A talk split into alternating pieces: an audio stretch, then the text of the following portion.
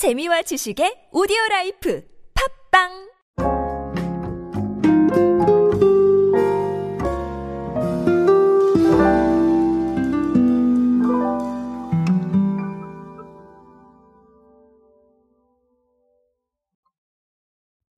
맞습니다. 저는 빵돌인데요.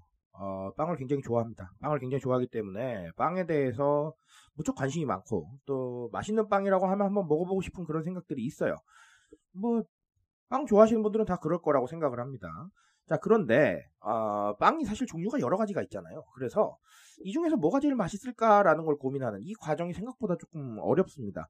뭐 취향이 조금씩 다르시잖아요. 저 같은 경우는 조금 딱딱한 빵을 좋아하는 편인데 이 딱딱하다는 건 굳어서 딱딱한 게 아니라 어, 질감이 좀 이렇게 폭신폭신한 것보다는 딱딱한 쪽을 좋아하는 편입니다. 그래서 뭐 바게트나 이런 걸 좋아하는데 저랑 정반대의 취향을 가진 분도 계실 거예요. 자 그러다 보니까 내 취향이 도대체 어떻게 되는지 알아야 될 텐데 다 사기에는 좀 그렇잖아요. 그렇죠? 그래서 요즘은 다양한 아이디어가 나오고 있죠. 최근에 컬리의 사례도 아마 그런 게 아닐까 싶은데요. 자, 최근에 컬리가 내놓은 샘플러 도대체 뭔지 한번 알아볼 수 있도록 하겠습니다. 안녕하세요 여러분 노준영입니다. 마케팅에 도움되는 트렌드 이야기 그리고 동시대를 살아가신 여러분들께서 꼭 아셔야 할 트렌드 이야기 제가 전해드리고 있습니다. 강연 및 마케팅 컨설팅 문의는 언제든 하단에 있는 이메일로 부탁드립니다. 자 팩트부터 말씀을 드리면 최근에 컬리가 어, 식빵 샘플러를 출시를 했었어요. 그래서 음, 보니까 어, 교토마블, 도제식빵, 타쿠미야, 바로크, 화이트리에, 바비브레드 이런 유명 베이커리 6곳의 식빵을 한 상자에 담은 겁니다. 그래서 일명 식빵 취향 찾기 샘플러. 자, 요겁니다. 한정 판매를 했는데요.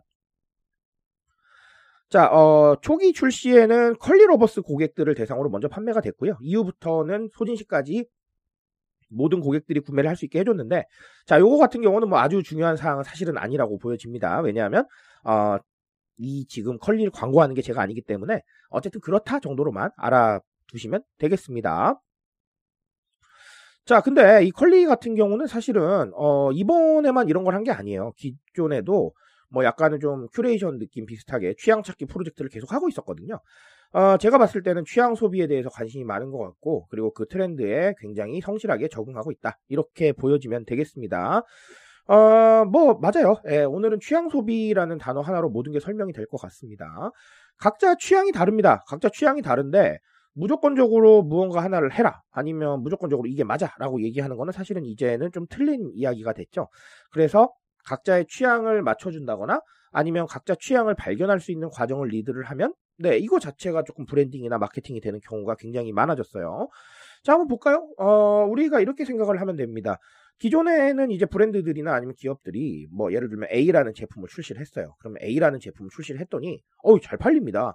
어, 그래서 우리 회사나 브랜드의 매출을 견인을 하고 있어요. 자, 그러면 A 팔면 됩니다. 네. 그렇죠? A 공급하고 A 팔면 돼요. 너무 당연한 얘기 아니겠습니까? 자, 그렇게 되면 시중에 나왔어요. 그러면 소비자는 B, C, D가 있었는데 B하고 C라는 분은 A가 마음에 들어요. 근데 D라는 분은 마음에 안 듭니다. 그런데 어, 말하자면 내 취향을 만족시킬 수 있는 다른 걸 찾아보니까 없어요. 그럼 울며 겨자 먹기로 그냥 A를 사는 겁니다. 그게 기존에 있었던 소비 패턴이라고 한다면 자, 지금은 A를 공급을 해요. 그러면 B, C는 만족을 하시겠죠? D라는 분은 마음에 안 들어요. 그러면 다른 선택지를 찾으러 갑니다. 그러면 다른 선택지가 있어요. 자, 그러니 굳이 울며 겨자 먹기로 A를 살 필요가 없어졌다라는 것이죠. 자, 이게 취향 소비의 핵심입니다. 나의 취향이나 나의 생각을 반영해 줄 수 있는 상품을 찾고요. 그런 상품이 실제로 있어요. 자, 그러니까 소비하는데 더 재미있고 소비 경험이 있으니 취향을 만족시킬 수 없는 상품은 선택하지 않는 겁니다. 자, 그러면 그렇게 가능도 한데 역으로 생각해 보면 내 취향을 모르는 사람도 있을 수가 있잖아요. 그런 사람들을 위해서 이런 선택지가 필요한 거예요. 모아줄게. 좋아하는 거 한번 골라봐. 그리고 그거 골랐으면 그거 사라고 얘기하는 거죠. 그렇죠? 자, 이런 부분들도 좋다. 그러니까 즉 취향을 만족시켜 줄 수 있는 상황도 좋지만 취향을 선택하고 또 고를 수 있게 해주는 그리고 발견할 수 있게 해주는 상황도 나쁘지 않겠다. 이렇게 말씀을 드립니다. 어, 쨌든간 지금 이 두 가지 얘기의 핵심은 모두 취향이라는 단어가 들어있다라는 거예요. 누군가의 취향, 누군가의 생각, 누군가의 기호 이런 것들을 반영할 수 있는 폭 그리고 찾을 수 있는 폭이 있느냐 없느냐가 상당히 중요하겠다라고 어, 이렇게 말씀을 드리고 싶습니다. 앞으로도 이런 게 마케팅 형식으로 많이 등장할 거예요. 왜냐하면 방금도 말씀드렸지만 취향 소비의 시대고 그리고 또 제가 제 책에서 말씀을 드렸지만 미코노미 내가 소비의 중심으로 등장하고 있는 시대이기 때문에 결국은 어, 이런 경험에 익숙해진 소비자들이 기존의 뻔한 네, 선택지를 찾지는 않을 것이다. 이런 생각을 하게 되는 거죠. 그래서 조금 더 열린 마음으로 아, 각자의 취향을 바라보시길 아, 바라고요. 이번 컬리의 사례로 그런 부분들 고민해 보셨으면 좋겠습니다. 저는 오늘 여기까지 말씀드리겠습니다. 트렌드에 대한 이야기는 제가 책임지고 있습니다. 그 책임감에서 열심히 뛰고 있으니까요. 공감해 주신다면 언제나 뜨거운 지식으로 보답드리겠습니다. 오늘도 인싸 되세요 여러분. 감사합니다.